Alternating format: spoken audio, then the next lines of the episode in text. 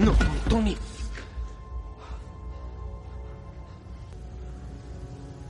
Lo sabías.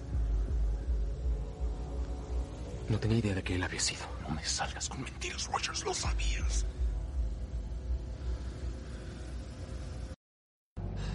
Es mi amigo. Yo también lo era.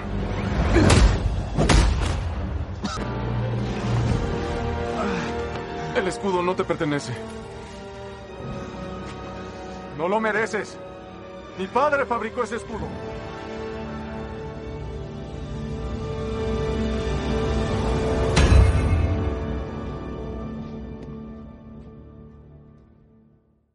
Y comenzamos con el episodio 51 del CC Podcast. Y estamos Joe Pro Registro. Charlie Antiregistro. y la calaca Underus. ya, no, ya no me dejaron para dónde irme. elige, elige. Sí, Charlie. No, yo, calaca. yo, yo estoy del lado del Capitán América. Ándale. Estás bien muerto. No, y como cada semana vamos a comenzar con los saludos. Saludos a nuestros amigos en Comentemos Comics, el mejor grupo para hablar de cómics en todo el Facebook. Saludos a nuestro amigo David y a toda la banda, a Tello, a Carlos Roldán, también que más adelante tenemos su comercial, a Uriel, a quién más, quién me, quién me falta, Charlie. Este, ¿qué más te falta? El buen Quetza, que últimamente no ha Ah, venido. Quetzal, Como que Quetzal también, he saludos. conectado la llamada con él para que venga, ¿no? Ah, claro, sí, cual- cualquier día de estos que quiera venir ya sabe que él es bienvenido. Charlie, saludos esta semana.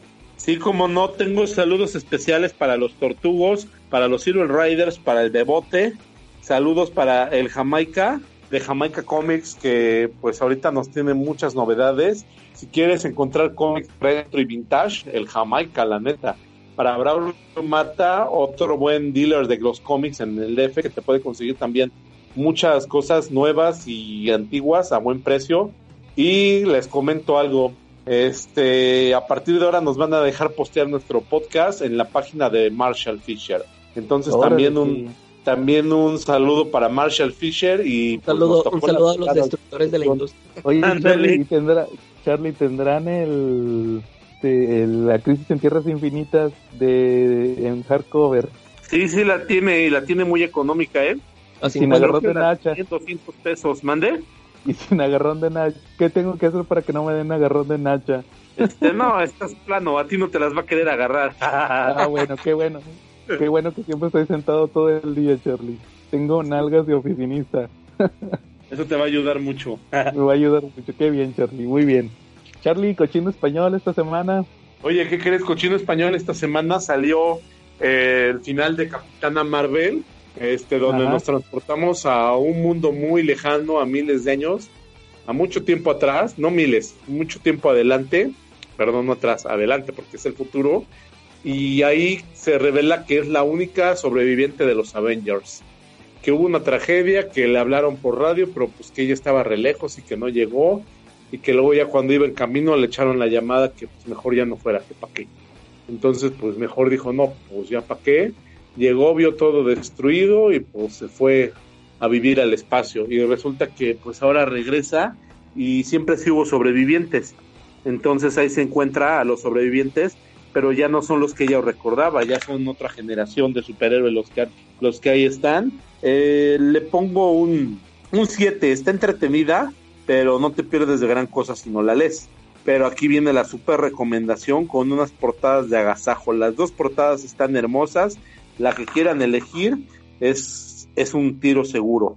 Me refiero nada ni más ni menos que al tie de la serie que estamos en este momento siguiendo en el podcast con mucho interés y que es Cures of the White Knight. ¿Cómo ves la, obra de, de Freeze?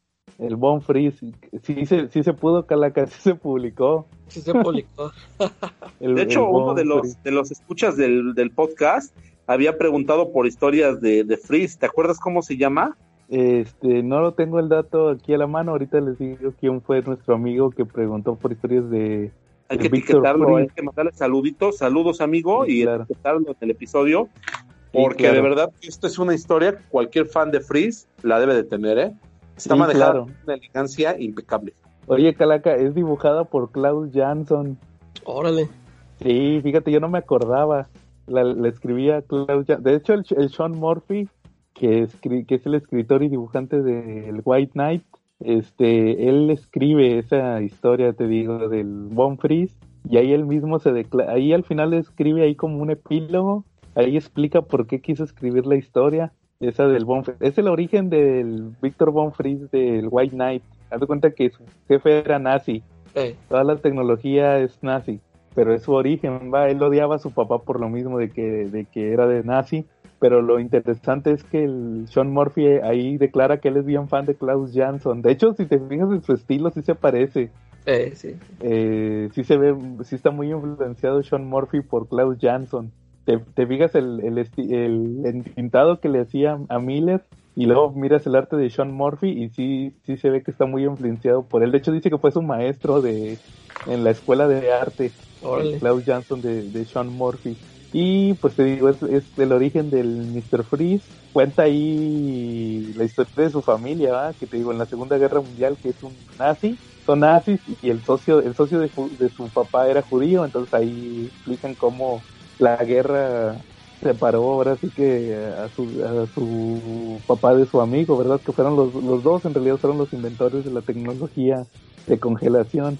Y pues al final te digo, no, no es una historia que te aporte mucho al, a lo que está sucediendo con Israel en el curso of the White Knight, pero sí te dice que Sean Murphy que él quería escribir esa historia desde hace mucho. Él, eh, de hecho, él, él decía que quería esa historia en el White Knight original, y es donde él quiso escribirla, pero no, no pudo, no alcanzó. Órale. Sí, de- está padre, no, no tiene mucho que ver, pero, y de hecho es- es- tiene más páginas, es como de 48 páginas, ¿no, Charlie? Más o menos, y sí está, Sí, sí, sí. sí, sí está más o menos choncho el, el, el número, la grapa. Saludos, David, que le gusta que digamos la grapa. No, ¿Cómo pero ven? está buenísimo. ¿eh? La verdad, la- las portadas te transmiten un aire de nostalgia, son elegantes, impecables, ¿no? ¿O tú cómo las, cómo las calificarías a esas portadas? Sí, Las dos. la típica, la típica portada de, de Mr. Freeze donde está la, la bola de nieve. Está Sí. muy padre el arte de, de ese White Knight Bomb Freeze, como ven. Oigan, ah, aquí tengo el nombre de nuestro amigo, se llama Humberto Rodas. Saludos a Humberto Rodas que nos preguntaba por historias de Mr. Freeze. Ahí le recomendé que buscara un, que buscara unos tomos que saca DC que se llaman Batman Arkham, así se llaman. Y cada tomo eh, lo enfoca a un villano. Y está el de Mr. Freeze que trae las, pues, las mejores historias del personaje, ¿verdad? Entonces ahí él quería leer historias de, de Mr. Freeze, entonces ahí le recomendé este tomo. Saludos a Hay un, hay un arco de Batman que está un poquito viejito, pero es muy bueno. Es una guerra de pandillas que se da en Gotham a partir de unos simulacros. En ese está involucrado, spoiler, Stephanie Brown. Mira, primera vez que me sé el nombre de una Robin bien, Calaca, ¿cómo ves? Sí. Muy bien, Charlie. Ahorita te tengo una Chiste sorpresa local sobre eso, Charlie. Podcast. Chiste local del CC Podcast, tienen que ingresar para saber por qué digo eso, ¿vale? Este, resulta que Stephanie Brown encuentra unos protocolos de Batman donde, donde Batman tiene una jugada maestra de ajedrez donde se hace con su identidad de Matches Malone, se hace del, del control del bajo mundo. Entonces resulta que Stephanie Brown, para probar que puede ser una buena Robin, porque está enemistada con Batman y ya no quiere Batman que sea Robin, este, pone en marcha ese protocolo, se llama Juegos de Guerra. Está Claro. buenísima la serie y ahí está muy activo Mr. Freeze. Lo recomiendo, la recomiendo muchísimo. Este Mr. Freeze ahí sale con otra interpretación un poquito distinta. Está en una cámara fría de, de un negocio donde hay carnes y pues ahí es donde opera. Pero pues, está muy padre, eh, la verdad, la historia. Y ahí es donde vemos a un Mr. Freeze también muy poderoso. Órale, sí, esa historia es famosa por lo que le sucede a Steph- Stephanie Brown en ese momento, era cuando ella era Robin. Exacto. Y ya después este cambian de Robin, ya se imaginarán por qué. Pero no, Pero sí fue una buena Robin. Yo siento que fue una buena Robin. Digo, ahí Sí. viene próximamente el especial del 80 de Robin. Y yo creo que ella, espero que venga una historia de ella. ¿no? Para mí fue una buena Robin. Para de ustedes, hecho, pues eh, yo leí, he leído poco de la etapa de, de Stephanie Brown como Robin. Y yo creo que nada, yo creo que no he leído nada. Ah, Pero bueno, Charlie, oye Charlie, fíjate que esta semana está cargada de cosas eh, buenas en cuanto a cochino español. Va a salir el Deadpool The End. Tú que has estado juntando los de The End. Ahora sigue Deadpool. ¿Cómo ves? Muy bien. Sí, de hecho ya sigue Deadpool, ya le toca al mercenario Bocasa salir esta semana, ¿no? Y pues Sí. veremos qué pasa, qué futuro apocalíptico le espera.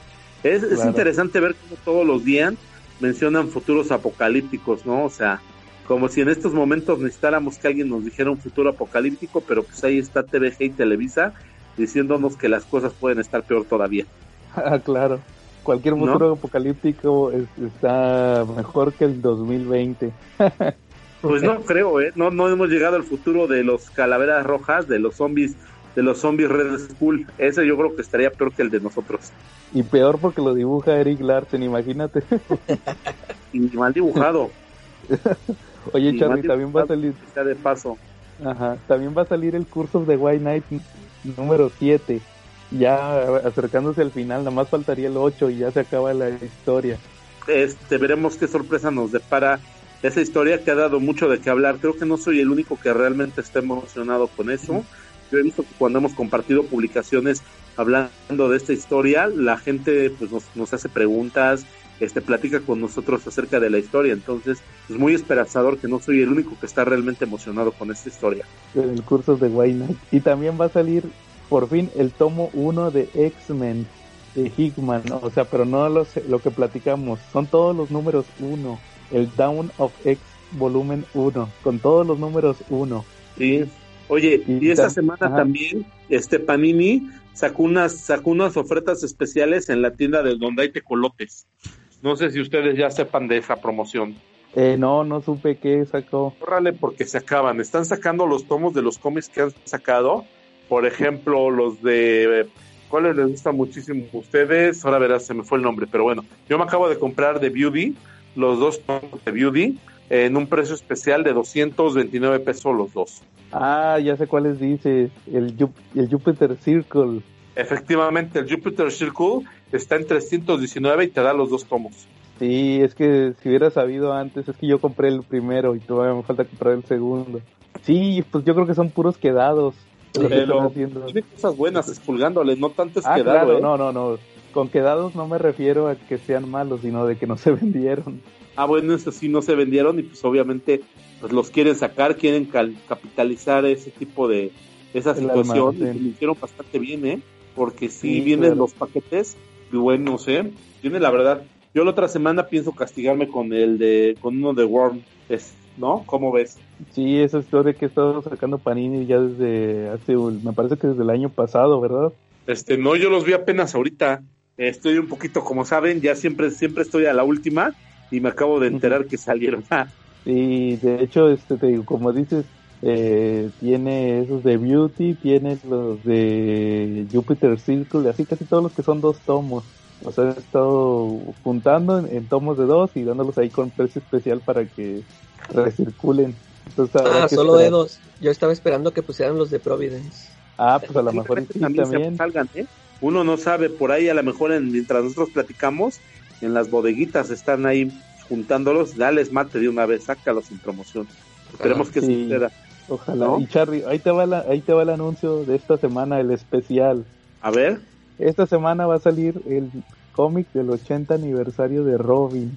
exacto. con cuatro portadas, una la normal, eh, una de Jim Lee, o- otra donde salen todos los Robins y una de Frank Miller.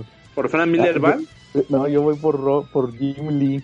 Ok. Me gusta. Oye, ¿cuál es- ¿de quién es la portada donde Robin está atravesando el típico tamborcito de papel que se rompe para que aparezca? Es la de Jim Lee. Esa está muy bonita, ¿eh? esa portada. Y la de los Robins, yo creo que son las dos que más me han llamado la atención. Ajá. Pero la de Frank Miller es de tu Robin favorita, Charlie. Sí, de- deberías de comprar esa, Charlie. La de Carrie y le ponemos el nombre completo, la ¿no? pegas en la pared para que nunca se te olvide. Y- no se me olvide cómo se llama, ¿no? Y también, Charlie, eh, dentro de ese cómic viene una historia de todos los Robins, menos Carrie, e incluye a incluye una historia de Stephanie Brown, también cuando era Robin. Muy, muy bien. Stephanie era buena chica. Yo creo que ella tenía un problema de aceptación, ¿no? porque siempre Ujú. buscó la aprobación de Batman. Ese fue yo creo que su lo que hizo que ella se muriera, ¿no? Sí, spoiler de, de, de juegos de guerra. Aguas con Oye. el spoiler, perdón. Oye, pero fíjate que pasó algo bien raro en esa época de principios de los 2000. A Porque ver. me acuerdo que la Stephanie salió embarazada. Ah, sí, también. ¿Era de Tim Drake o era de otro? Le hizo de chivo los tamales. Sí, No, eso no se hace, ¿no? Sí, porque este y dio en adopción al bebé y luego también Celina Celina también también tuvo una hija y la dio en adopción como que como que era la moda en aquel entonces de que todos los personajes de DC mujeres salieron embarazadas y dieron adopción a los bebés ¿Y Selina de quién era? era de, del hijo de Slam Bradley Slam Bradley es un personaje más viejo que Batman del Detective Comics Era o, sea como- que, o sea que Bruce Wayne no fue el primero que le llegó No. a Selina. Pues de hecho sí, porque ya habían tenido a, a Elena en Tierra 2 en los Ah, 70. eh, Mire, chequen nuestro próximo video que vamos a sacar esta semana sobre Ele- Elena. Pero acá Oye, la pero, Ajá. pero entonces es muy triste el caso del Bruce Wayne con Selena, ¿no? Yo creo que entonces para la boda, este, pues ahí era necesario que se comprara una pijama, ¿no? Para que tuviera algo que estrenar. pues sí, prácticamente. Pues por eso traía el vestido. ¿Por qué crees que traía el vestido negro, Charlie? sí, sí. ¿No? Sí, entonces, pero esa continuidad ya no existe. Esa de, de era la continuidad esa del Brew Baker, me parece. Creo que creo que el que escribió eso fue Brew Baker cuando escribía Catwoman, que la dibujó Darwin Cook. Eh, De hecho, de hecho, este Bruce Baker tiene una historia en el especial del 80 aniversario de Catwoman que va a salir en Smash próximamente y la dibuja el quien pintaba a Darwin Cook y haz de cuenta que sale igualito, haz de cuenta que estás viendo el arte, haz de, cuenta que estás viendo el arte de Darwin Cook ah, sí, sí, ya sé. y, y resulta que ahí sale Slam Bradley, el que te digo que, que fue el personaje con el que tuvo el bebé, pero me parece que, que, que con el que tuvo el bebé fue con el hijo, porque Slam Bradley ya está viejo. Eh, Es como un, es como un detective que está en Ciudad Gótica. Y es de cuenta, y, y esa historia la sacó para el 80 aniversario, pero cuando él tenía el ron en Catwoman, pasó eso de que la embarazó y dio una adopción al bebé. Entonces era como que una tendencia ahí en DC de que "Oh, vamos a impactar, que tengan bebés y los den en adopción. Muy No, bien, Charlie. Pues perfectísimo, ¿eh?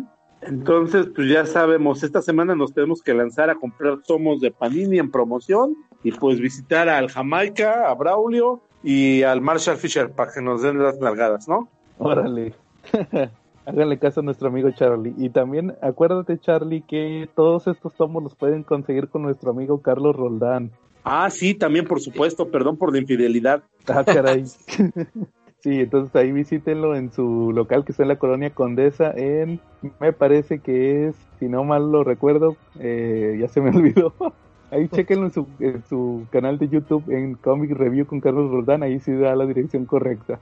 Saludos a nuestro amigo Carlos Roldán. Saluditos. Sí. Entonces, Charlie, temas que traigan esta semana. Temas que traigamos esta semana. A ver, Calajita, ¿alguna serie, película mientras me cae el 20 en la cabeza? Ahora sí les quiero recomendar una serie. Ya, ya lo había comentado yo en, en la página de Calaca Comics. Este, ¿no, ¿No han visto ustedes esa serie de... eh, ¿Cómo se llama? El The End of the Fucking World. Eh, escuché de ella, pero nunca la vi. Este, yo... Es que esta semana vi la segunda temporada. Yo ya había visto la, la primera y, y me gustó mucho. Este, se las recomiendo porque, fíjate, son episodios de 20 minutos. Y son, Ah, ocho episodios por temporada. Y o sea que pues se van, se van así bien rápido. Es, es la historia de dos, dos chavos, haz de cuenta que es un, es un chavito que le, le fue muy mal, haz de cuenta que su mamá se suicidó y luego ya vive solo con el papá y pues creció traumado, este, por el, por este acontecimiento de que se suicidó la mamá, él este ya, ya no siente nada, haz de cuenta que él como que ya se negó los sentimientos hasta se, dice, haz de cuenta que trae una mano toda quemada porque dice que la metió a una hacia al aceite hirviendo nomás para sentir algo, la trae toda quemada.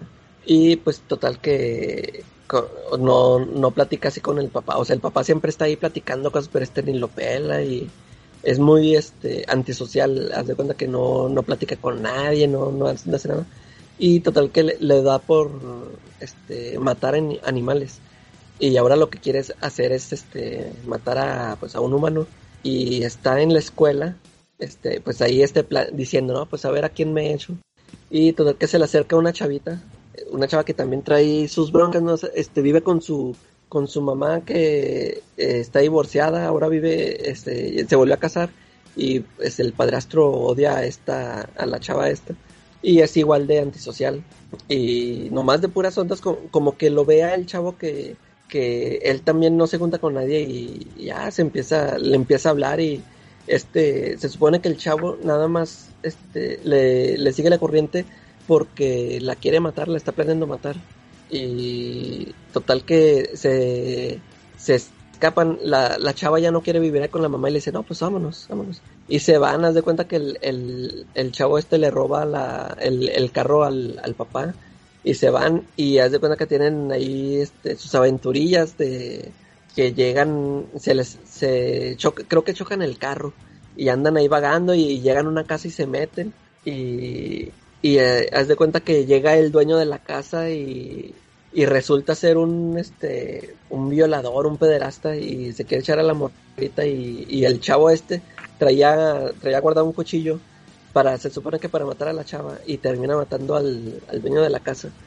Y ya total haz de cuenta que le, les, le empiezan les salen muchas aventurillas a los a los chavos y todos los personajes que aparecen durante toda la serie son muy este entrañables, este todos me me dan risas de cuenta, es este comedia negra, humor negro. Está muy entretenida la, la serie, te digo, todos los personajes que salen, este, personas que se encuentran en el camino, la policía que los anda buscando, todos este tienen, o sea, son muy agradables, muy agradables. Y total que haz de cuenta que la serie termina eh, se podría decir que en un cliffhanger, pero Oye, Calaca, perdón eh. por interrumpir, ¿puedo hacer una pregunta? Sí. Pero es que estás hablando de un asesino, de un pederasta, de antisociales, y son a toda madre que son bien agradables.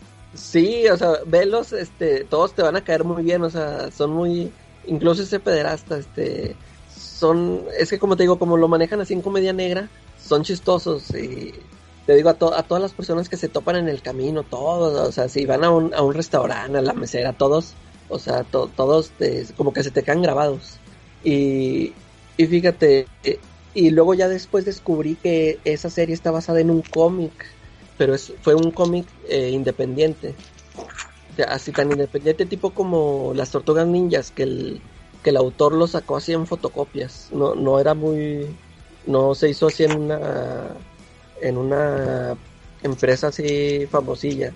Como que el tipo las anduvo repartiendo y se, este, se fue del boca a boca y ya se hizo conocido. Y te digo, el, el final, yo lo, yo cuando lo vi, yo dije, ah, pues para mí, este puede, es un final, yo lo vi como un final ya así, para mí ahí terminaba la serie. Ya ignoro si en, si en el cómic así terminó y la segunda temporada se la inventaron o, o si lo, o el material si lo tomaron del, de, la, de la obra original. Y la segunda temporada también es, haz de cuenta que va por el mismo rumbo, Nada más que ya pasa unos años después y, siguen apareciendo igual personajes así de esos de que te digo que me caen bien. Y sigue igual así como les digo de episodios de 20 minutos y, eh, por ejemplo lo, pueden checar el primer episodio y ya ahí, ahí con ver eso ya van a saber si, si, van a seguir viéndola o no, porque les digo se va de se va muy rápido el episodio. Es lo que me gustó que me los aventé así muy rápido también. Pero sí, se me hizo, sí la, la recomendaría ahí para que le echen una checada. Órale, a ver, sí, está ahí en Netflix, entonces ahí por si le quieren revisar. Oye, yo también vi una serie y una película, ahí les va. La serie que empecé a ver fue la, de The Voice temporada 2. Órale. Ya salió. Ya llevan este tres, nomás que nomás sacaron tres capítulos. Los van a empezar a sacar como que semanalmente. ¿Cuántos, fueron ¿Cuántos fueron la otra? Ya ni me acuerdo. Eh, fueron creo que ocho. O sea, te no primero tres y luego ya van a sacar de uno. Sí, y pues realmente no avanza mucho la historia en esos tres capítulos. De hecho, lo que no me lo que no me gustó fue que te ponen un resumen al principio de todo lo que pasó la temporada pasada Eh, pero están met- eh, ya mira los, los capítulos y si necesitas volver a ver los de perdido los últimos capítulos porque te ponen todo lo que estaban haciendo, o sea, te empiezan a platicar de que no, que la operación donde vamos a descubrir lo del compuesto este que les da los poderes, ¿va? sí.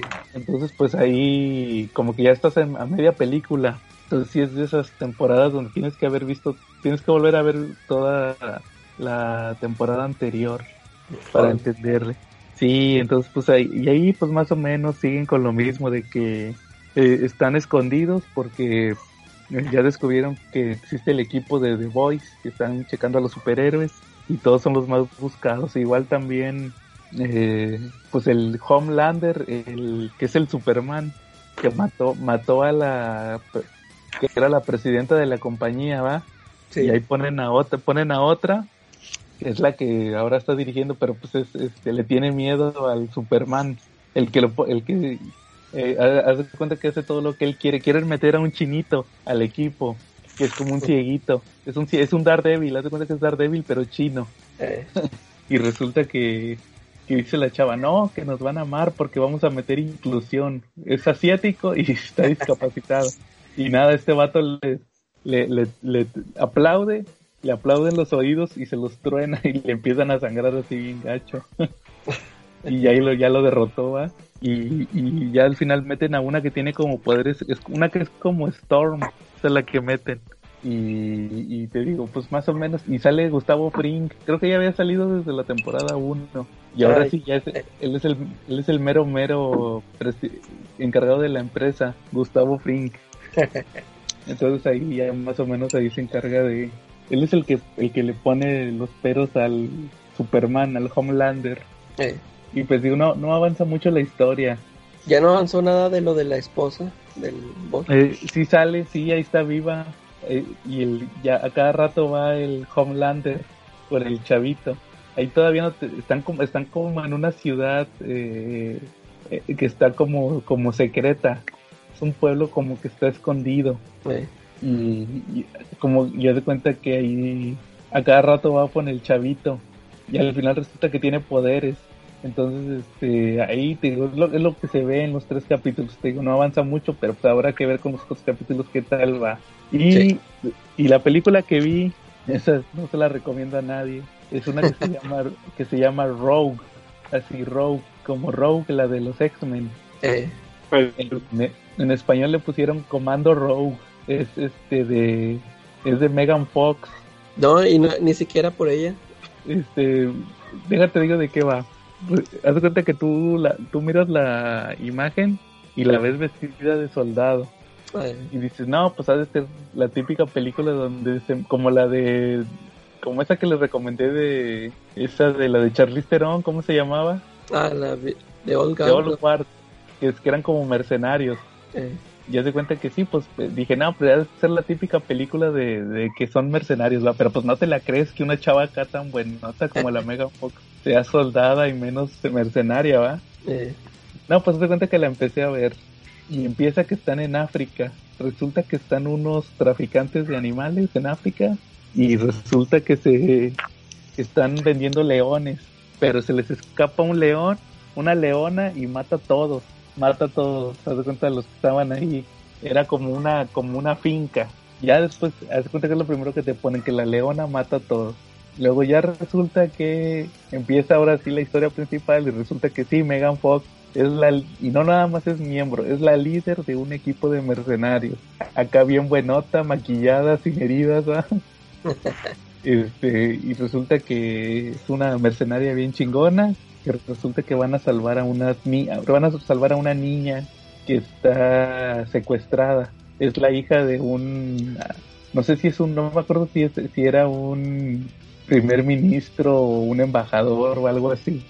El chiste es que la secuestran y van y van y, la salvan, pero resulta que los, los que la secuestraron los andan correteando y la iban a, van- iban a hacer la extracción en un helicóptero y resulta que, que los mercenarios tienen una bazooka y con la bazooka toman el helicóptero, entonces pues, tienen que huir.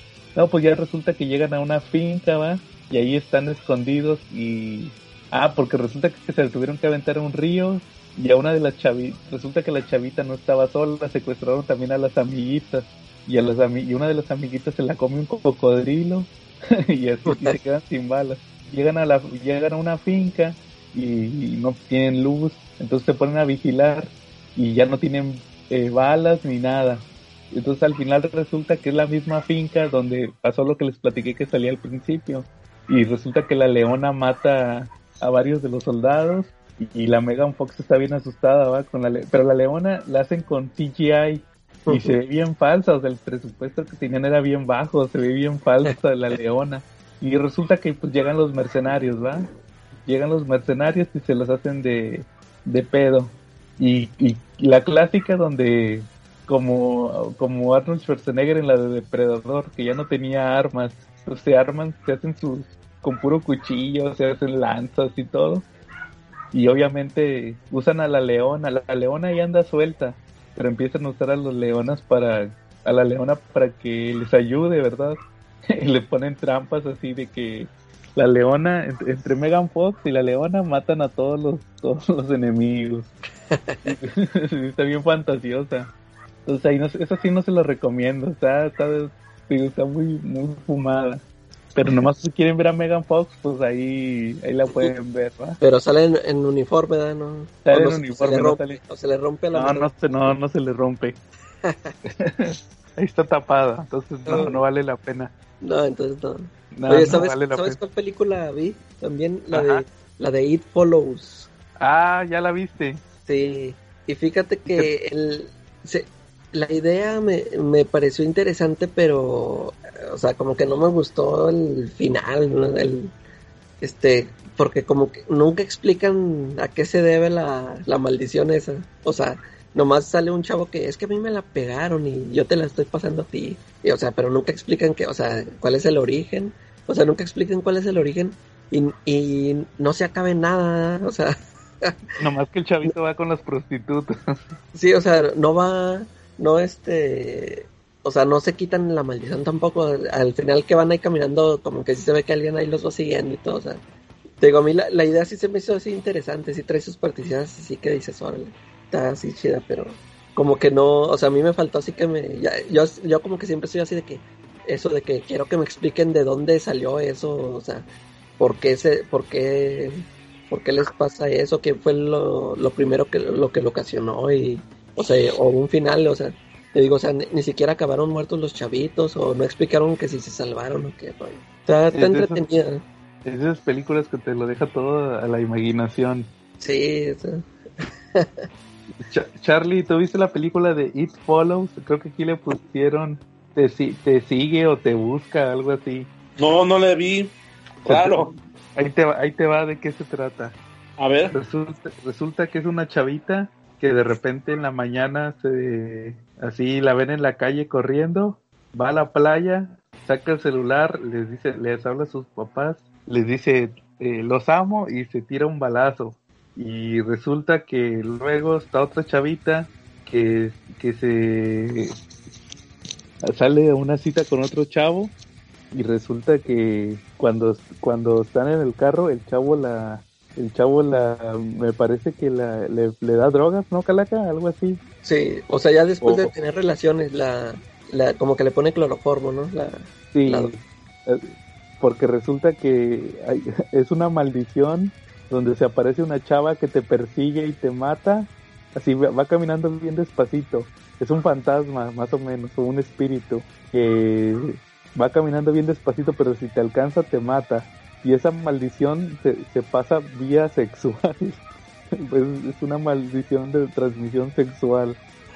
sí, sí que cuando el, cuando el que tiene la maldición tiene una relación con otra persona, este se le está pasando a ella y ahora la va a perseguir a ella. O sea, a ti ya no te va a ¿Se pone perseguir. preservativo ni así?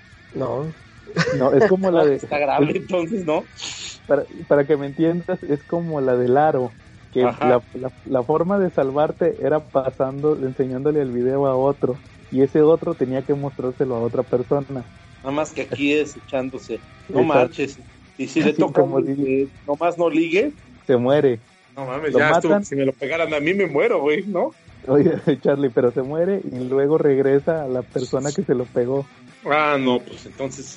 O sea, ni para que te busques a alguien que digas, no, este, que le hagas la maldad, ¿no? Sí, y al, y al, fin- al final la solución que encuentra, tra- tratan de matar al fantasma y no pueden. Y al final la solución que se avienta un chavo, haz cuenta que la, la maldición la tenía una chava. Ajá. Y, y al final la solución es que su, su peor es nada. Resulta que el chavito, el nerd que estaba enamorado de ella, Sí. ah, le dice, ¿sabes qué? Pásame la maldición. Le pasa la maldición al chavo y el chavo va a buscar unas prostitutas Ajá. Y se la pega y pues se da cuenta que las contrata, tiene relaciones con las prostitutas y pues las prostitutas van a tener relación con, con otra gente, ¿verdad? Y Sí. esta otra gente va a tener relación con otras prostitutas, o sea, esa es la solución, que, que se la pasa a alguien que sabe que se la va a pasar a otra gente. Así le van a hacer. Pero sí ¿Te das está... cuenta si se la pasaran a alguien que chambea en un restaurante que casi no voy a decir que no son promiscuos y que ya de ahí sale a no sé dónde la maldición, pero que empiezas maldiciendo en VIPs y puede terminar hasta en Tox. No sabes cómo, Ah, ¿no? claro. Son medio, medio promiscuos en restaurantes, se dice. Órale. Sí, pues haz de cuenta que, que así se, así se pasa la maldición. Entonces, este, pero sí estaba muy interesante el concepto, como dice la calaca de esa película, pero sí tiene sus detalles. Es, es muy independiente esa película. Creo que, creo que sí la pasan en uno que otro canal, sí la he visto. Sí, eh, Entonces, pues ahí sí la pueden ver. ¿Al- ¿Algún otro tema o como ven si pasamos al tema principal de esta semana? Yo creo que el tema principal, porque francamente yo sí me reservé porque de este sale mucho. Tiene mucha carnita, Órale, sí, sí, claro. ¿no? Muy bien, Charlie. Pues el tema de esta semana que escogimos fue, que salió en la tómbola más bien, fue Sí, que la Civil suerte War. nos llevó a él. Claro, la Civil War de Marvel, el, el cómic que creó el segundo boom en México. Sí. ¿Cómo ves? eh, Por eso, Charlie? el- el, por eso es el rey de los repollos. el rey de los repollos, el cómic que ha salido más veces en repollo por Editorial Televisa, Civil War. Charlie, ¿Qué ¿tú tengo que pro decirte? regi- ¿Cómo, ¿Mande? Charlie? ¿Qué, qué tengo que decir acerca de él? Pues, ¿qué te puedo No, que- decir? La verdad es que a mí me tocó el primer boom cuando salió por primera vez Civil War en México y sí nos traía a todos locos. O sea, ya la historia de que si no corrías al puesto de periódicos el día que llegaban los cómics y este no lo ibas a encontrar, ya todos la sabemos. O sea que si salía el viernes y a las 7 de la noche, 8 apenas ibas por él, lo más seguro es que no le vas a encontrar y que tenías que recurrir pues a la reventa, ¿no? Donde te lo iban a dejar caer bien caro. Estamos hablando de un cómic que en ese momento costaba 20 pesos y te lo podían vender hasta en 400 pesotes.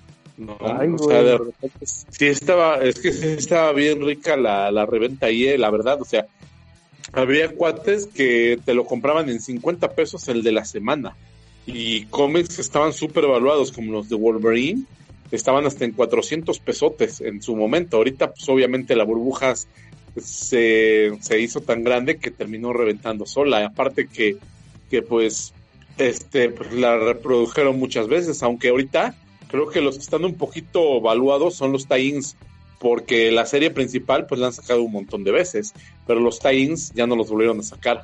Exacto.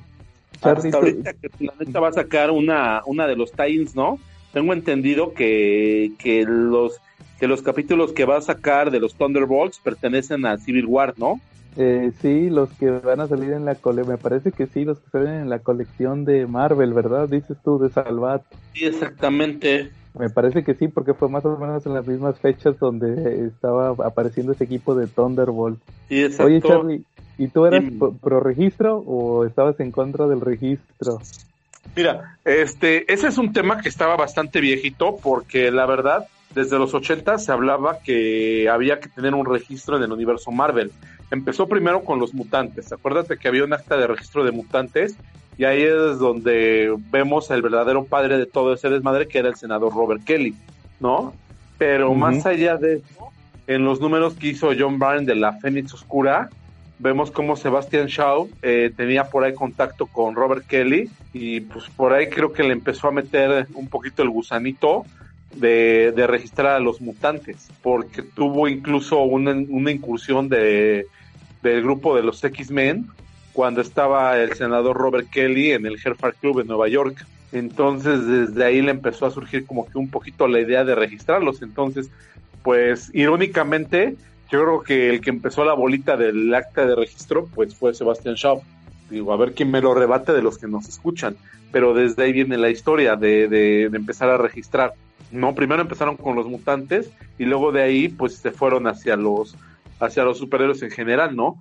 Yo estaba en ese momento en contra del registro porque eso era una libertad a la era una era una anulación a la libertad que tenían que tener como persona los superhéroes, aparte de que podían meterse a, a temas políticos, ¿no? Volverse un arma del gobierno de los Estados Unidos en los cómics, ¿no? Como ya habíamos visto, por ejemplo, cuando el Capitán América dejó de ser el Capitán América y lo reemplazó John Walker, que se volvió el Capitán América. Este, vemos un poquito lo que pueden ser los superhéroes cuando son controlados por el gobierno. Y pues no fue tan padre, digo, pregúntenle a los a los perros vigilantes, ¿no? Que por ahí los masacró, ¿no? Sí, claro.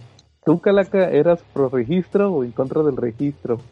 Yo estaba, fíjate que yo en ese momento a mí siempre me pareció que los dos, este, los dos bandos tenían, este, razones muy, este, aceptables, o sea, como que para que te, para el lado que te fueras, este, tenía sus justificaciones, pero yo como que sí, este, me fui por el lado del Capitán América porque se me hacía gacho eso de que, que quisieran encerrar a los, lo que decía el Capitán América, que todos estos superhéroes han salvado al mundo muchas veces y ahora los querían encerrar.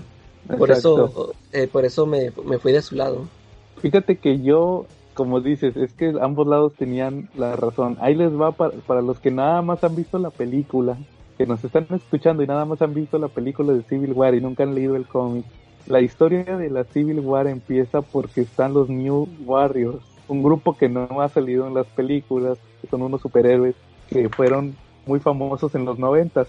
Resulta que están en una como versión ya muy demacrada, con puros miembros de reemplazo, pero tienen un reality show.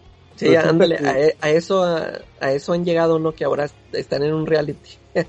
sí, pero se preocupan más por el rating, porque dicen que ya nadie los pela por lo mismo, porque ya se fueron todos sus miembros acá más poderosos y que quedan puros segundones. Entonces resulta que se topan, encuentran a Nitro, un villano que puede hacer explosiones y por hacerle, porque de hecho ellos mismos ahí dicen que no, que está, no está a nuestro nivel, él está, él, él, él es un villano que es para superhéroes clase A y nosotros somos puros segundones. Sí. Pero como quiera dice, no, que vamos a hacerlo por el rating, vas a, van a ver que nos, nos van a, vamos a recuperar po, eh, popularidad y lo peor es que queda grabado eso, lo dice Speedball y resulta que este cuate peleando con él eh, pelean al lado de una escuela y este tipo hace explotar un camión, explota al lado de un camión que a su vez hace explotar la escuela y se mueren como 600 chamacos. Y ahí resulta que todo fue culpa de los New Warriors porque quedó grabado en realidad lo querían hacer por el rating. Entonces eh, se surgen estos dos vertientes donde se exige el registro de todos los eh, superhéroes pero desde el punto de vista de que queden... Fíjate que yo estaba más del lado del registro, porque en muchas partes de la historia te sacan la, la idea de que no puedes estar dejando que niños que no están entrenados, que no tienen moral, que no tienen responsabilidades, anden ahí corriendo con superpoderes que pueden dañar a la gente y hacen más daño que bien. Entonces yo sí era más pro registro, pero el problema es que se le subió el poder a Tony y crea la prisión donde está tiene aprisionados a todos los villanos, ¿verdad? Y, esto, perdón, a todos los héroes. A todos los que no se registran, los meten al bote. Entonces eso crea el bando del Capitán América que no quiere registrarse porque, según él, eh, si no te registras, ahora sí que si no eres parte de la solución, eres parte del problema. Este, mira, pues la verdad esa historia fue buena, eh, hasta inspiró un videojuego para PlayStation 2 no sé si se acuerdan de un Ultimate Alliance, el 2 precisamente habla acerca de eso. Y estaba muy bueno y tenía como personajes jugables, tú podías sacar a los New Avengers.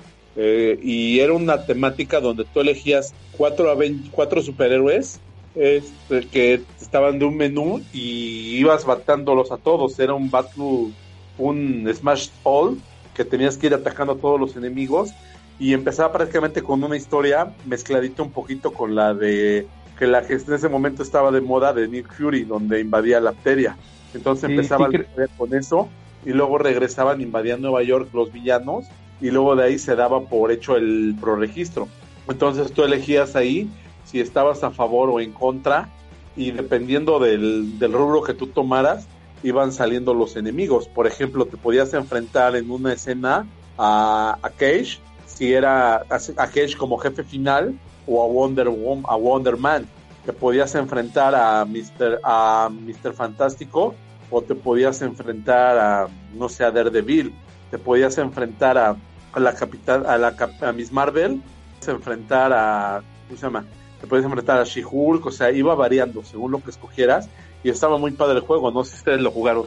Eh, no, yo jugué el 1, pero sí supe que estaba basado en Secret War y en Civil War. Sí, sí, sí, Sí. sí, la verdad muy bueno, eh, valía la pena totalmente. También, también otro, ya, y otro punto muy importante es que lo escribió Mark, la Civil War lo escribió Mark Miller. Sí. Eh, no, no sé si ustedes lo notaron, pero como que muchos personajes se sienten fuera de personaje. Fí- Fíjate que siempre he escuchado eso, pero a mí nunca me molestó. De, de hecho, fíjate, Ajá. yo eh, a mí me llamó la atención leer Civil War nada más porque me enteré que Spider-Man se iba a desenmascarar. Haz de cuenta que eso fue lo que me llamó a mí la atención de leer la historia. Eh, ¿Qué? eh, Spider-Man es uno de los personajes de los que más se quejan ¿no? de que, por ejemplo, él, creo que también Capitán, o sea, bueno, pues los, los principales, ¿no? Capitán América, Iron Man, que están fuera de personaje. Yo casi nunca he tenido problema con eso en, en los cómics, como que yo, yo sigo la corriente, yo digo, pues, él, va a llegar un escritor y los va a escribir como le dé su gana y pues, bueno, pues, eh, yo me la, yo aquí le voy a seguir la historia. Pero fíjate, eh, este, bueno, ya ahorita ya comentamos lo de que eh, los dos bandos tenían sus sus razones muy este muy buenas como para para pelear por un por un bando, ¿no? Este, y por ejemplo, Spider-Man eh, yo sí escuché a muchos que decían de que no, Spider-Man nunca se hubiera desenmascarado, que él toda su toda su vida ha estado este cuidando su su identidad y no sé qué. Pero esto sí te lo fueron trabajando en los en los números de Straczynski Sí, de Spider-Man. ¿verdad? de Spider-Man, donde eh, le, le destruyeron la casa a la tía May y Tony Stark le, le dice, no, pues vente a vivir aquí conmigo. O sea, ya no va a pagar renta y se lleva ahí a la tía May y a Mary Jane. Y ahí, o sea, están viviendo, están viviendo, o sea, ahí le hizo ese parote. Y luego también en esto, lo de The Other, ya ves que, que es que lo matan y también el Tony Stark él le ayuda y luego le hace el traje nuevo. O sea, ahí Peter ahí lo sintió mucho apoyo de parte de Tony Stark. Y, y también este cuando le dice Tony de que necesitan necesitan de alguien que haga la punta para que pues empiece la gente a registrar, no sé. Este tampoco fue de que Peter brincó de volada y dijo, "No, sí, yo yo hago lo que tú digas, jefe." No, o sea, sí, sí la pensó, sí le estuvo diciendo, o sea, lo estuvo platicando con su familia y todo. Por eso yo ahí sí siento que no que no está fuera de personaje. Este, porque sí, o sea, sí la pensó ya que le dijo a su familia, "No, pues yo te apoyo y hazlo." Y luego a, a mitad de la historia se da cuenta que la riega porque ya ve que el Tony Stark está haciendo este, lo que dices tú, Joe, de hacer la cárcel, que los está metiendo. De hecho, creo que la bronca se da porque el Tony Stark así ah, este, habla a nivel nacional en una entrevista que dice, no, que ya junté a mi equipo y nos, y nos vamos a dedicar a arrestar a todos los que se opongan y entre ellos está Spider-Man. Y a él no le habían dicho nada, como, como que él dijo, no, o sea, yo ya te apoyé con, ya me, o sea, con registrarme, pero yo no te había dicho de que yo voy a andar este, arrestando a mis amigos, ¿eh? Y ahí se da la bronca y, y, ahí es donde se da cuenta que le está regando y se va, se cambia del lado del Capitán América. Ahí, ahí es donde también otro, otra parte donde veo que eh, se está respetando la esencia del personaje, ¿no? De que no, pues ya la regué, pero pues ya, ya este, voy a, enmendar- tratar de enmendar las cosas. Sí, de hecho yo a, a Spider-Man nunca lo sentí fuera de personaje. Porque ya ves que Spider-Man, pues como dices, se- al final se redime y, en- y Straczynski sí había estado trabajando eso de que era chichincle de Tony. Eh, Pero no, de hecho yo lo decía más, en mi caso, cuando escuché ese rumor y volví a leer Civil War, yo lo decía más del lado del Capitán América. Como, como que es un Capitán América más culerón. No sé si ustedes opinen lo mismo. Fíjate, Es un Capitán América que está en guerra, ¿no? Representa una América en guerra que no siempre hace las cosas bien o no siempre toma las mejores decisiones. Por eso de repente este, se alía con los, con los criminales, ¿no? Porque, por ejemplo, Tony Stark tenía a los supervillanos, a los Thunderbolts, trabajando para él. Entonces, el Capitán América agarra a los villanos, a Jester, a los villanos de menor categoría, ¿no? Para Ajá. trabajar. Sí, eran, no me acuerdo los nombres ahorita. Jester, fíjate, Charlie, te iba a Pero comentar esos esto. son los que mata el Punisher, ¿no? Sí, Jester, de hecho todos los mata Punisher. Ah, los que perseguían a Spider-Man, mandados por Tony de los Thunderbolts, eran, eran Jester y Jack O'Lantern. Y, y los, y, y en la junta con, con el Capitán América mata a otros. Eh, sí. Pero lo que le iba a comentar a Charlie es que ahí mataron a Jason Massendale y nadie dijo nada. Exactamente.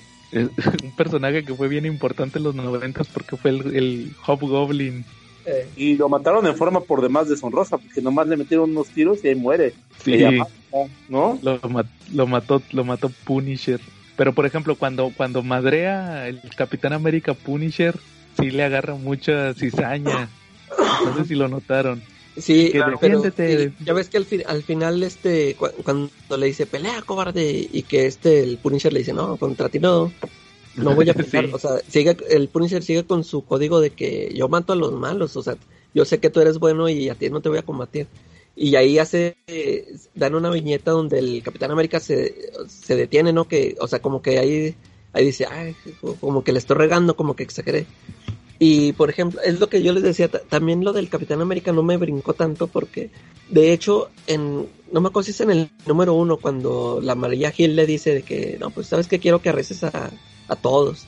Y, sí cuando están en la casa de los cuatro fantásticos eh, y luego, y ahí, y sí, y sí me acuerdo que cuando lo leí, sí me, sí dije, órale, o sea, me impactó más que, pero sí, sí dije, órale, se supone que el Capitán América siempre está del lado del gobierno.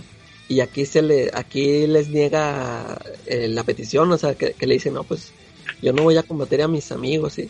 Y fíjate, ahí tampoco me brincó tanto porque ya venían con esto de que eh, como, como que a María Gil nunca la quisieron. Ya, ya es que siempre cuando salió, siempre todos, ¿dónde está Nick Fury? ¿Dónde está Nick Fury? Y como que nunca la quisieron y, y también ahí este, eso que dijo de los, de sus compañeros que nunca, nunca iba a arrestar a sus, a sus amigos que han salvado siempre al planeta y no sé qué. Y no, o sea, a mí, se me hizo más espectacular la, la pelea que, que ponían así de que, órale, es- como que se está dando baño, no sé, o está fuera de personaje. Y lo que te digo, eh, con eso de cuando golpea al Punisher y que, y que le vi la cara de que, como que la estoy regando, como que ahí ya se veía venir también eso de que también mucha gente se quejó del final, que se están peleando y luego de repente el Capitán América, ay no, ya mejor me rindo. También ahí es, este, si, si les parecía fuera de personaje al principio porque se estaba en contra del gobierno, ahí se supone que ya se vue- se vuelve a poner de, o sea, como que vuelve a entrar en razón de que "Oh, estoy, estoy peleando y estoy aquí destruyendo nomás la ciudad y ya mejor me, mejor le paro para que ya no haya más, este, eh, más destrucción consecuencias, sí. sí fíjate que en su tiempo sí decía ah, ¿a poco aquí se acaba Civil War pero porque también estaba el morbo de la muerte del Capitán América Sí, Y luego, y luego que, ay, entonces, ¿por qué tengo que checar en el Capitán América, en el, en el de Bruce Baker? Entonces, pero era porque Bruce Baker estaba por su lado. sí. Entonces, pues yo creo que no iba a dejar que no, si van a matar al Capitán América, que sea en mi cómic. Eh, Sí, pero ya volviéndolo a leer fríamente, yo creo que sí estuvo bien que muriera en, o más bien, el final de Civil War. ¿Puedo Sí, dar mi opinión de algo de un punto? A ver, A ver. adelante, chat.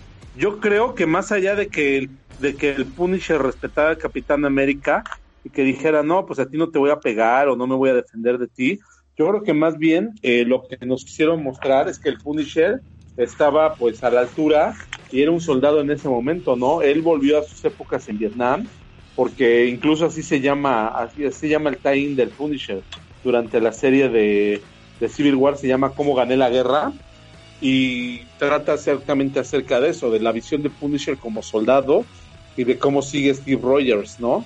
Y como su oficial superior, pues él no le va a levantar nunca ni un dedo, o sea, va a ser como disciplina militar, va a ser exactamente lo que el Capitán América diga porque es oficial al mando. Eh, yo creo que más bien ese fue el tema. Eh, la verdad, pues no es la primera vez que vemos esa devoción del Capitán, del Punisher hacia el Capitán América, ¿no? Lo hemos visto en unas en la serie de What If también en los noventas lo llegamos a ver, salió un especial.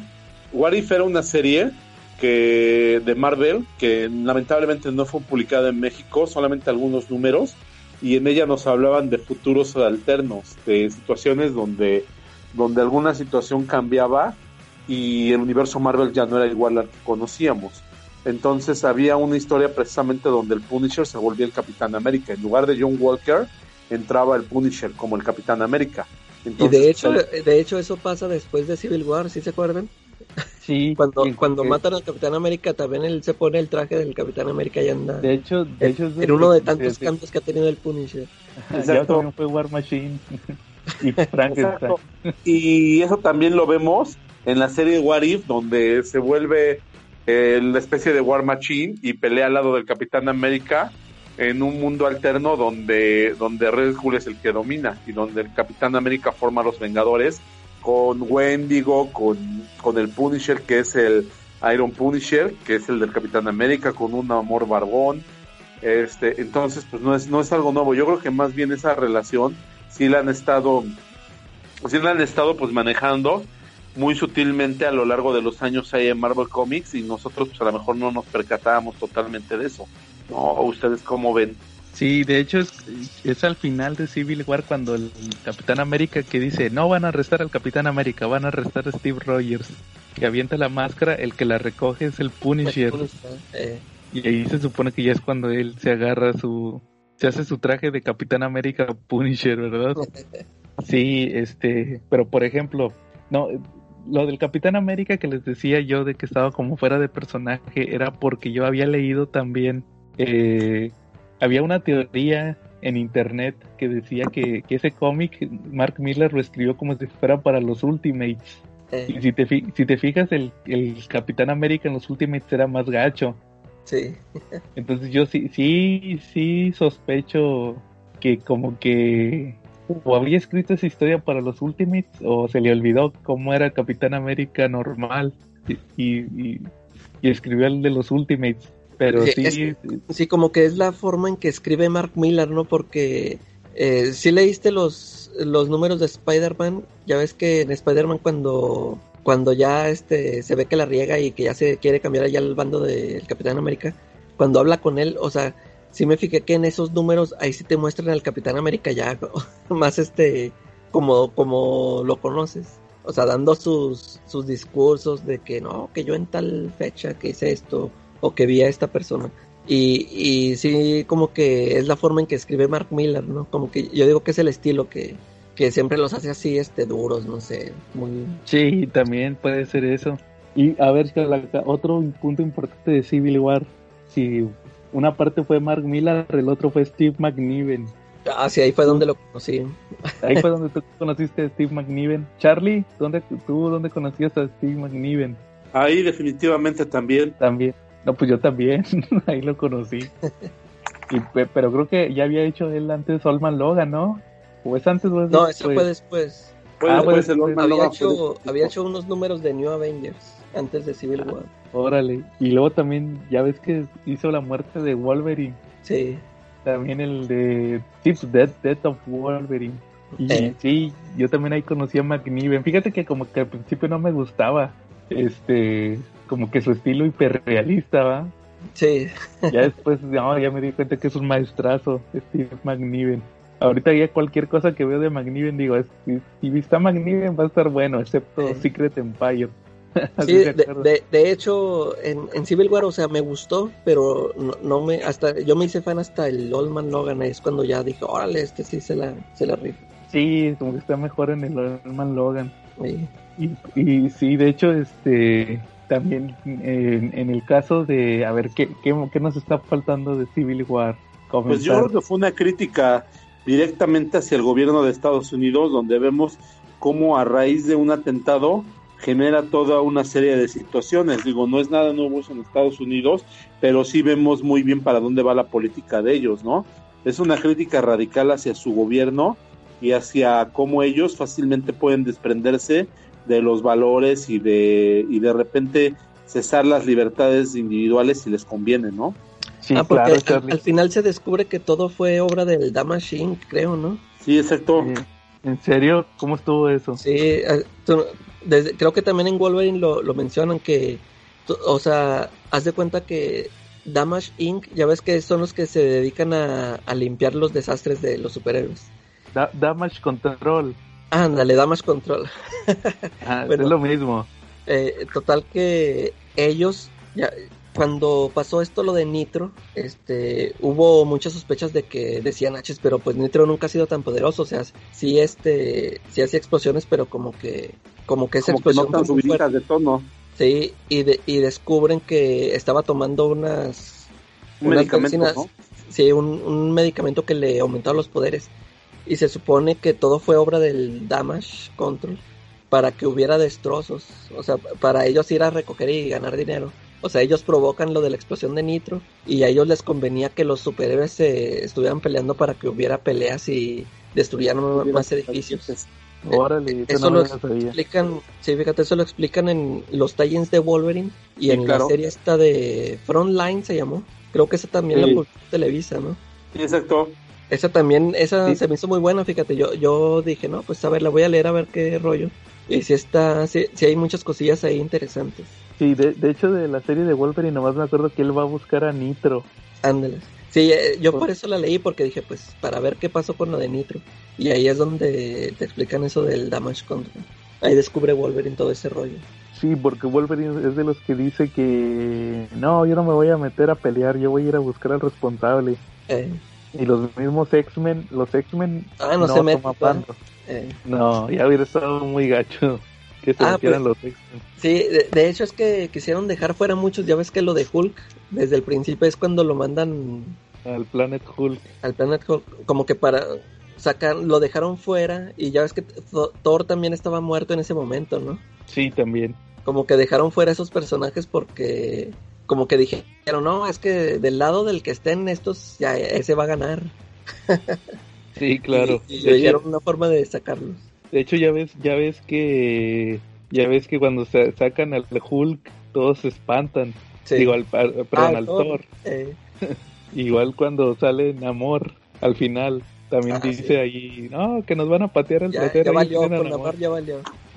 sí. Y de hecho, sí, sí me acuerdo que ahí en las, cuando se da la, la pelea final, este, por ahí anda el Sentry, se supone que también Sentry es de los más poderosos y Oye, sí es cierto. ¿Verdad? Yo no estoy en una, en una viñeta ahí volando, pero nunca vi que hiciera, o sea, hizo más destrozos el clon de Thor. Sí, de hecho, eh, sí sale Sentry en, en una viñeta cuando tienden la trampa, según Sí. que al final que llega el equipo del Capitán América, ahí está Sentry. ¿Quién sabe con a quién se madreó?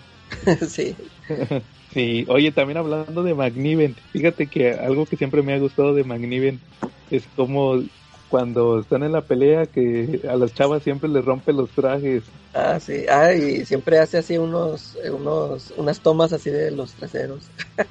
ahí en Los War tienen varios, ¿eh? de She-Hulk, de-.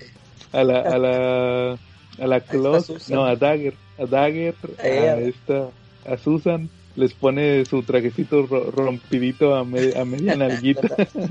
Sí, sí. y ese tipo de, de- de detalles tiene Magniven. Y pero sí se avienta unos buenos, por ejemplo, ese Thor cuando, esa escena cuando Hércules Ah, le mete el, el martillazo al Thor y que se le destroza toda la cabeza, se ve bien chida esa, esa toma.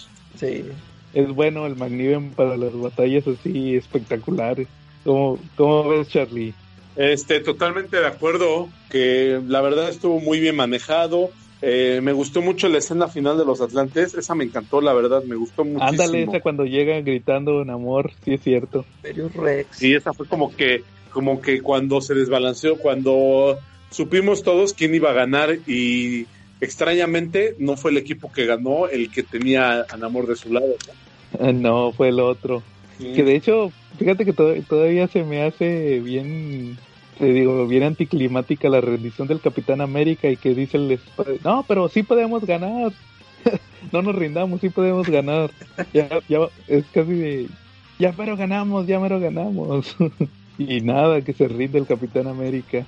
Cha- Sí, pues, y pues Civil. War tuvo sus consecuencias con lo que Ándale lo que, a lo que iba. Ah, la, la muerte del Capitán América, lo de la identidad revelada de Spider-Man también tuvo sus bronquillas antes de que lo reiniciaran otra vez todo. Sí, lo de que se separaron los equipos de Avengers, que estuvieran los los, re- los Ajá, Mighty Avengers, que eran los registrados. Y que estaba Tony Stark al mando de Shield, ¿no? También eso estuvo, a él le tocó lidiar con Hulk, con la World War Hulk. Ah, sí. él, sí. él era director de Shield cuando ataca Hulk. También este, luego le toca la Secret Invasion y ahí es es cuando, cuando se le acaba el... entra Norman Osborn. Entra, entra Norman Osborn y luego resulta que fueron también los los este los Skrull los que planearon la Civil War. Eh, sí, sí. Ahí también te dicen que fueron ellos porque necesitaban desesta- desestabilizar a los superhéroes. Eh, que, También, que al también principio estuvo- pensaban que también Tony Stark era un Skrull, era por, por andar actuando. Sí, por ahí le quisieron lavar el cerebro con eso. Eh. Tam- ta- También estuvo lo de la iniciativa, acuérdate lo de la Ah, la iniciativa, iniciativa, eh. que hubo un chorro de equipos, que estaban los, este, me acuerdo, los que estaban basados en dioses griegos, no sé si te acuerdes, Ah, sí, sí. que, que según que Afrodita era una, una modelo, así había varios.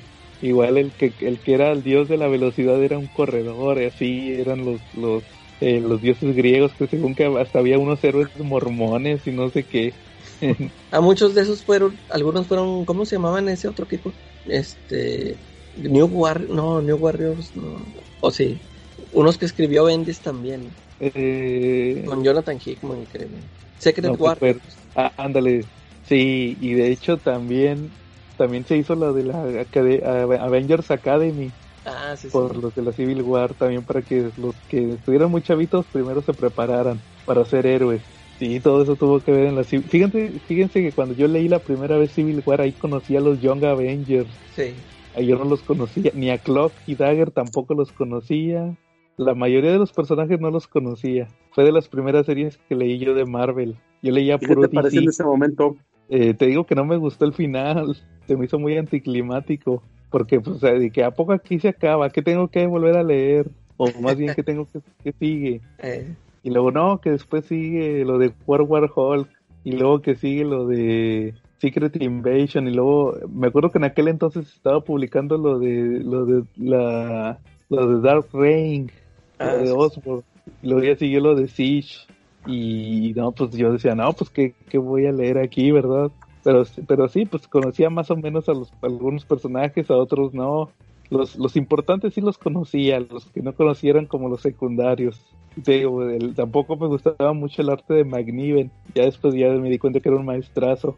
Y ya la segunda vez que volví a leer Civil War, entonces ahí ya sí me gustó. Ya, ya años después ya había leído más, más cómics de Marvel. eh. Entonces ahí sí ya me gustó más Civil War. Y, y por ejemplo, ¿cuál, ¿cuál ustedes creen que sea el momento, el que siempre se acuerden ustedes de Civil War? Cuando J. Jonas Jameson se entera que, que Peter Ah, Parker va. le vendía fotos de él mismo, le vendía selfies. Que lo demanda. ¿no? Se va para atrás, ¿va? Sí, ¿Tú, Calaca? ¿qué, Sí, que cuando sí, se- igual cuando me quedo con, Spider-Man? sí, me quedo también con eso. Con lo de soy Peter Parker y he sido Spider-Man desde los 15 años. Sí, Órale. Pues es que yo creo que sí, fíjate, es el momento más icónico. Imagina- imagínate lo que ha de haber hecho el Mark Miller para que le soltaran para eso. que les dijeron, eh. Y también me gustó mucho el- ese enfrentamiento del Capitán América con los soldados de Shield, también se, se me hizo muy espectacular. de Ah, hecho, de ahí sí, cuando- sacaron la secuencia para la película, ¿no? Eh, Ah, sí, cierto. La de los corazones de elevador. Sí, tienes razón. Fíjate que a mí la que me gusta eh, de Civil War, yo creo que sería cuando cuando eh, eh, arrestan a Daredevil, que Ah, lo de la lo de la moneda de plata. Sí. O sea, Judas, obviamente que, y que le dice que ahí te va otra pieza de plata, Judas. sí, está O, pero pues, yo lo digo, obviamente quitando la de Spider-Man, porque esa escena de Spider-Man yo creo que es la más icónica de Civil Eh. War. Sí, pero sí, Yo creo también que- ese momento estuvo chido. Y también cuando Thor mata al negro, a Bill Foster, sí, que, que si se acuerdan, ese personaje lo hizo en la de Ant-Man 2, el, el, el Lawrence Fishburne. ah, Lawrence, eh, sí, sí, bueno. Es él, es él ese personaje, Goliath, Black Goliath. Entonces fue el que se murió en Civil War. Yo decía, ¿y este quién es? ¿Por qué se murió? ¿Por qué me tiene que importar? Sí, tenían que matar a alguien. y sí, pero, pero te digo, sí, como tuvo muchas consecuencias. Ya ves que después estuvo lo de la miniserie de la muerte del Capitán América. Y Ah, unos no el podían, Fallen Son, lo de Fallen el. Fallen Son y nadie, unos no podían ir porque estaban fugitivos, Eh, como ven. Y, y personajes que, que se cambiaran de bando, que se acuerden de unos que les, que les gustara o no les gustara. pues, ¿quién, quién más se cambió? Ya, yo nada más supe del Spider-Man, ya no supe quién más se cambió. También este los Young Avengers hubo unos que sí se cambiaron de bando. Ah, pues, de- creo que también los eh, estaban separados Richard, este, Los cuatro fantásticos Richard, se separaron. sí, no, estaban separados. sí. Estaban en bandos Ah, separados, no Reed Richards y Susan. Sí, pues Reed Richards era de los primeros que le entró al registro. Eh, Y este, y Susan, pues desde que vio que mataron a uno ya se puso medio mal. Ah, que, que, que Johnny y ella les dan identidades de esposos. ah, sí es cierto, andan con el pelo negro. también. Sí, sí, sí. Y este, también, ¿quién más se cambió de bando? Es que si te fijas, en- entre los tie hubo muchos que se cambiaban de bando o, o los arrestaban. hubo ahí varios. ¿Tú, Charlie, que te acuerdas de alguno? Este, pues el más icónico es el de Spider-Man, pero por ejemplo, a mí detalles que me hayan gustado mucho de la Civil War fue lo que pasó después de después con Peter Parker, ¿no? Que le metieron un balazo a la pobre tía May, pero ahí lo con lo que me quedo es con la devoción que tenía Mary Jane, ¿no? Hacia él en esos momentos y vino desembocado de la Civil War eso. Sí, con el mefistazo, dices tú. Sí, claro, ¿no? Pero Pues, estuvo, estuvo bueno, a mí, a mí me gustó cuando, se- ya es que se pone otra vez Peter el traje negro El traje negro, sí. y va y va ahí a la cárcel a, a madrearse al Kingpin. Esa, Ah, esa, sí. esa parte se me hizo chida. Ah, eso está Cuando padre. lo agarra como como cuando lo agarra del puro cuero, como si fuera perro fino, ¿no? Eh, que va y ve así sin máscara porque pues ya todo el mundo ya sabe quién es. Eso se me hizo chido. Sí, y ya no le servía, de, de nada le sirvió eh, irse con los no registrados porque ya todos sabían que él era Peter Parker. sí, estuvo, eso estuvo medio mal. Y, y por ejemplo, ahí les va la, la pregunta fuerte. A ver qué opinan. Yo ya la tengo varios días como que analizándola. ¿Ustedes creen que Civil War sigue funcionando actualmente? Ahorita que ya todos, si se fijas, en los últimos años ya todos los héroes son públicos en Marvel por las películas. Eh, Ya todos saben quién es el Capitán América, todos saben quién es Tony Stark, eh, todos saben que los X-Men tienen identidades civiles. O sea, ya, ya nada más creo que Spider-Man es el único que tiene identidad secreta. ¿O cómo ven? sí, ándale, ya, ya no funcionaría esa historia ahorita porque, como dices tú, ya todos están este, expuestos. De hecho, de hecho, si te fijas, por eso en la película, cuando salió Civil War la película, no podían usar el mismo argumento de tener registrados Eh, las identidades de los héroes porque en realidad todos eran públicos. todos, eh, todos eran... Le tuvieron que cambiar ahí de que si yo te digo que no vayas, no vas. Por Eh. ahí se fue el, te- el tema del acta en, en la película de Civil War. ¿Tú cómo ves, Charlie? Este, sí, obviamente tuvo que haber sus matices porque pues ya el universo Marvel pues ya había evolucionado, ¿no? Y también pues sobre todo el de las películas, ¿no? Sí, Yo creo que es lo que es lo mismo que pasó con cuando hablamos de Identity Crisis, que era lo que platicábamos de que Identity Crisis no se podría dar en Marvel de la misma Sí. manera porque ahí no había identidades secretas. Ya la, la tradición del héroe enmascarado cuya identidad no se conoce en Marvel prácticamente es nula en la actualidad. Ya todos, te digo, más que nada por las películas actualmente ya todos son públicos. Son raros los personajes que, que no, que, que guardan identidad como Daredevil o Spider-Man nada más. Casi todos los demás ya todo el mundo sabe quiénes son. Entonces no funciona irse por ese lado del registro, es más que nada controlarlos, es controlarlos de las lealtades, no tanto de saber las identidades. Y fíjate, ¿Cómo y ahorita, y ahorita en DC, ya ves cómo están con Superman, que también ya lo revelaron, este el Bendis. Y, pero nada más que, bueno, yo no, ya no lo estoy siguiendo, no he visto, o sea, si tuvo consecuencias, o sea, con sus enemigos, como, como te lo esperaría, así, así como pasó con Spider-Man. O sea, no sé qué movimiento hizo Lex Luthor o, o cualquier otro al saber que quién era Superman. Y, ¿Y tú crees que, por ejemplo, que sigue importando ahorita por eh, Batman, que siga cuidando su identidad? Porque ahorita también, pa- o sea, ¿por qué la cuida? Porque pues se supone, ya es que por ejemplo Superman y Spider-Man que la cuidan por proteger a, a los a la gente cercana, pero pues Bru- Bruce Wayne no tiene a nadie, o sea, ya no tiene ni a Alfred. Y el Pues, y, y Selina Kyle, pues ella se puede cuidar también, ¿no? pues en el caso de, de Batman yo creo que tiene que ver, ver más con sus recursos. Porque Batman necesita sus recursos para operar. Entonces, si se descubre que es Batman, pueden ir a atacar como le hizo Bane. Ah, sí, sí, sí. Ya ves que Bane les, le vació el banco Eh, en la película de Dark Knight Rises. Entonces, por ahí puede, por ahí puede ir la tirada de Batman. A ver si Bendis, a ver si Bendis se avienta Civil War en DC. a lo mejor sí, quién sabe. Pero sí, yo creo que por ahí va la tirada en el caso de, de Batman, en, en- viéndolo desde ese punto de perspectiva, ¿verdad? ¿Cómo ves, Charlie? Eh, pues eso sí lo dudo un poquito, pero pues veremos, ¿no? Si sí lo hace o no lo hace. Yo creo que ya sería un recurso un poquito ya desgastado como para que se atreviera a hacerlo, ¿no? O, o qué tan qué tan fresco sería para ustedes eso. No, pues obviamente habría la comparativa. Entonces dirían, este se copió Civil War, ya ves con el DC, ahorita andan que es, es Marvel Zombies. ¿no? Y acá dirían, no, pues es Civil War, se la copió el Bendis. Este, ¿algo más que quieran agregar de Civil War o algo que quieran comentar? Pues que en su tiempo fue una obra que causó gran revuelo, pero yo creo que en este momento pues puede seguir tan actual, digo, mientras haya imperialismo y mientras haya un lugar que invadir en la Tierra, aunque suene yo muy, no sé cómo les puedo decir, hasta Chairo, este va a ser, va a ser muy actual la obra, ¿no? Mientras Estados. Unidos sea Estados Unidos, la obra va a ser súper actual.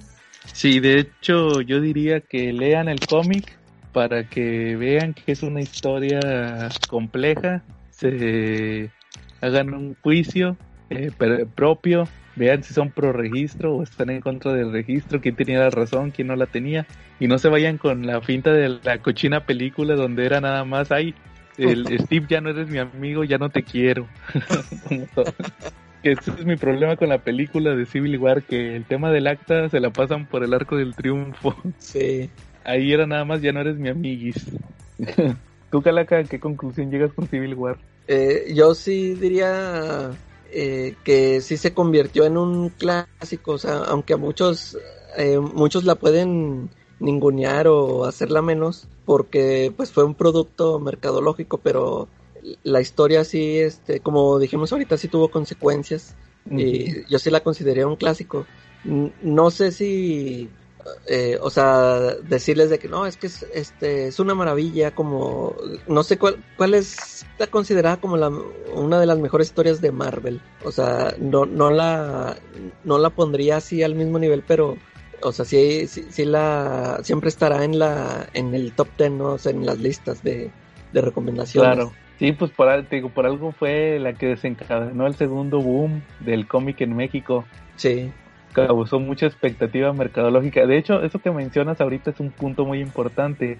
Por culpa de Civil War, se vino esa tendencia en Marvel de sacar el evento con mil tie-ins. Sí. como el que siguió después que fue World War Hulk. Sacaron también un World War Hulk Frontline. Ya ves Sí. que estaba el Civil War Frontline. y Oye, luego también, ajá, Charlie. yo, pero ¿qué crees? Es que yo soy más comiquero que ustedes, tengo más años, soy mucho más viejo, soy el Pedro Sola del grupo, y yo recuerdo que desde los ochentas Marvel ya tenía esa costumbre, ¿eh? desde mi bella y adorada, se- este, ¿cómo se llama? Actos de venganza, ya Marvel tenía la costumbre sagrada de meternos 20 mil tie-ins. Oye, Este, pero, no, o sea, oye, pero es que esos actos de venganza no fue en sí un evento, ¿no? O sea, se supone que fueron puros... O sea, no, salió, no, ándale, no, no salió una serie de seis números que fuera actos de venganza, sino que cada título tenía sus numeritos con ese... Exacto, eran partes. Por eso... Bueno, de hecho el eso desarrollo principal se vio dentro de la serie de los Avengers. Es donde Claro. vimos el desarrollo principal de la serie. Y, pero todos los equipos de Marvel y todos los superhéroes de Marvel pues, fueron afectados por eso. Pero por ejemplo, Ataque a la Atlántida, que se publicó en los 90, a principios de los 90, también este tenía una serie, tenía una serie regular dedicada a eso. Este, no tenía una serie, perdón, tenía una serie limitada dedicada a eso y luego tenía Titans en los demás números, aunque no eran tantos, eso sí, ¿no? Sí, Charlie, pero, pero Civil War fueron más de 100 tie-ins. Bueno, eso sí, la nota no estuvo. Ahí sí, ni hablar, tres puñal, ganaste. Y unos, y unos casi no tenían nada que ver. Sí, De hecho, y luego pasó también con Secret Invasion, con, con este, Siege. ¿quién más? Sí, todo eso, sí, Dark Reign, todo. Spirit Cell, Avengers contra X-Men, Age of Ultron. Bueno, Age of Ultron nada más fueron como siete tie-ins. Como que ahí fue cuando ya se cansaron de tanto tie-in y ahí se bajó la tendencia. Pero sí, sí hubo un tiempo donde sí estuvieron los eventos en Marvel. Así que pues es una historia que marcó época. Así como la muerte de Superman en los 90 fue Civil War en la década pasada, década antepasada ya. ¿Cómo ven? Sí, sí. Bueno, entonces, ¿al- ¿algo más que quieran agregar de Civil War? Que busquen los tie-ins, valen la pena, ¿no? Los 100, Charlie. Los 100 tie-ins. Bueno, Sí, pues no los 100, a lo mejor nada los que publicaron aquí en México, ¿no? Claro, los que publicó Editorial Televisa, que de hecho duraron, hubo muchos que quedaron ahí por muchos años ahí, ahí regados porque no se vendieron. Era cuando te- Televisa te sacaba todos los tie-ins en el semanal. Sí, exacto. Entonces ahí está, está medio complicado, pero pues igual ahí, si los les interesa, chequenlo. Oye Charlie, y fíjate que la próxima semana vamos a tener nuestro episodio 52 Muy bien. El nuevo 52. del primer aniversario. Muy bien. Y traigo una dinámica, ¿cómo ves? A ver cómo va la el- dinámica. Esa ya se la había medio platicado a la calaca. A ver. La, la dinámica del tema principal para que veas a ver si qué te parece es si, si tú tuvieras si en tu casa hubiera un incendio y solo pudieras salvar un cómic de tu colección, ¿cuál salvarías? Ay, no manches. Nomás uno de todos los libreros que tengo llenos. Sí, obviamente va a ser van a ser tres turnos como usualmente hacemos. Entonces es es hablar de, de tu colección tres cómics que salvarías. Obviamente Tomando en cuenta no- que supongamos que, que los tengas a la mano, o sea que sí los puedes encontrar en ese momento. Porque también entre las colecciones de cómics, pues no manches, o sea, no, búscale en tres o que- cuatro libreros y encuéntrale. O sea, tomando en cuenta con esa licencia poética, ¿no? Que lo tengas a la que mano, sepas exactamente O- o- dónde. O también, por ejemplo, si, que, imagínate que tuviera suficiente tiempo para buscar un cómic. O sea, son puedes los, llevar tres. son los, son los que tú considerarías esenciales, los que, si nada más te dicen, puedes salvar tres, vamos a detener el incendio en lo que los, que lo que lo sacas, cuáles serían y por qué. Obviamente sa- sabemos que, que no te vas a basar en el valor económico, sino en el valor sentimental. Eso es lo importante. Pues yo me voy a imaginar una dinámica la misma con los tres números, pero voy a hacer un guiño. Los tengo. ¿Cuáles son los tres cómics que me sacaría? Y para no quebrarme la cabeza ni estarle buscando ahí como gato, este, los tengo ahí colgados en la pared. Saludos, David. Saludos, David. Así es, Charly. Entonces, ¿cómo, ¿qué te parece esa dinámica? Para celebrar nuestro... buena, ¿eh? Celebrar 52 episodios, un año. Muy bien. Oye, y también estaría padre que nuestros escuchas nos dijeran cuáles son los cómics que ellos salvarían, ¿no? Claro. Digo, a mí Sí, sí, me también. interesaría saber eso y pues a lo mejor ahí nos encontramos muchas joyas por parte de ellos, ¿no? Porque pues la mayoría de los que nos escuchan pues sí saben un poquito de cómics. Así es, son conocedores. Entonces, muy bien, Charlie. También hay que poner la dinámica en la página.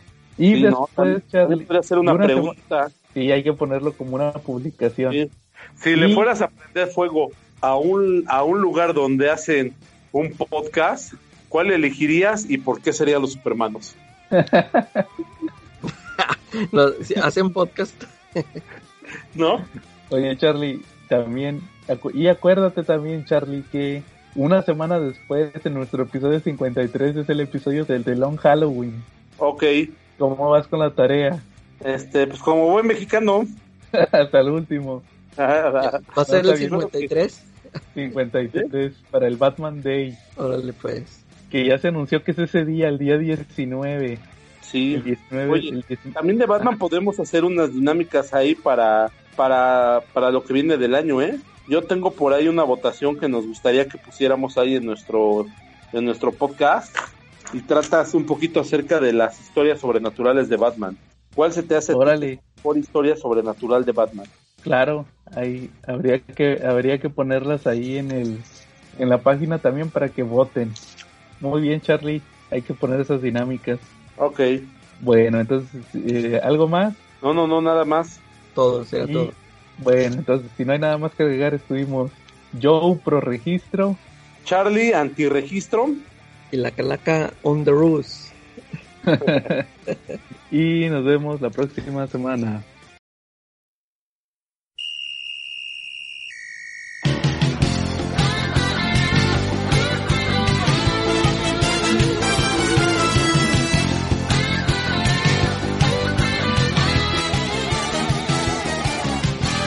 Pongan atención, pues se acercan ya. Son haces del podcast y te van a trolear. El CC Podcast, el CC Podcast, este equipo es algo espectacular. Para hablar de cómics no existe nadie igual. Y al referenciar, nadie les puede llegar. Son los troleadores, los del CC Podcast. Su estilo en el podcast es sensacional. Aquí están, hablarán, vienen a trolear. Son los troleadores, los del CC Podcast. Aquí están, hablarán, vienen a trolear.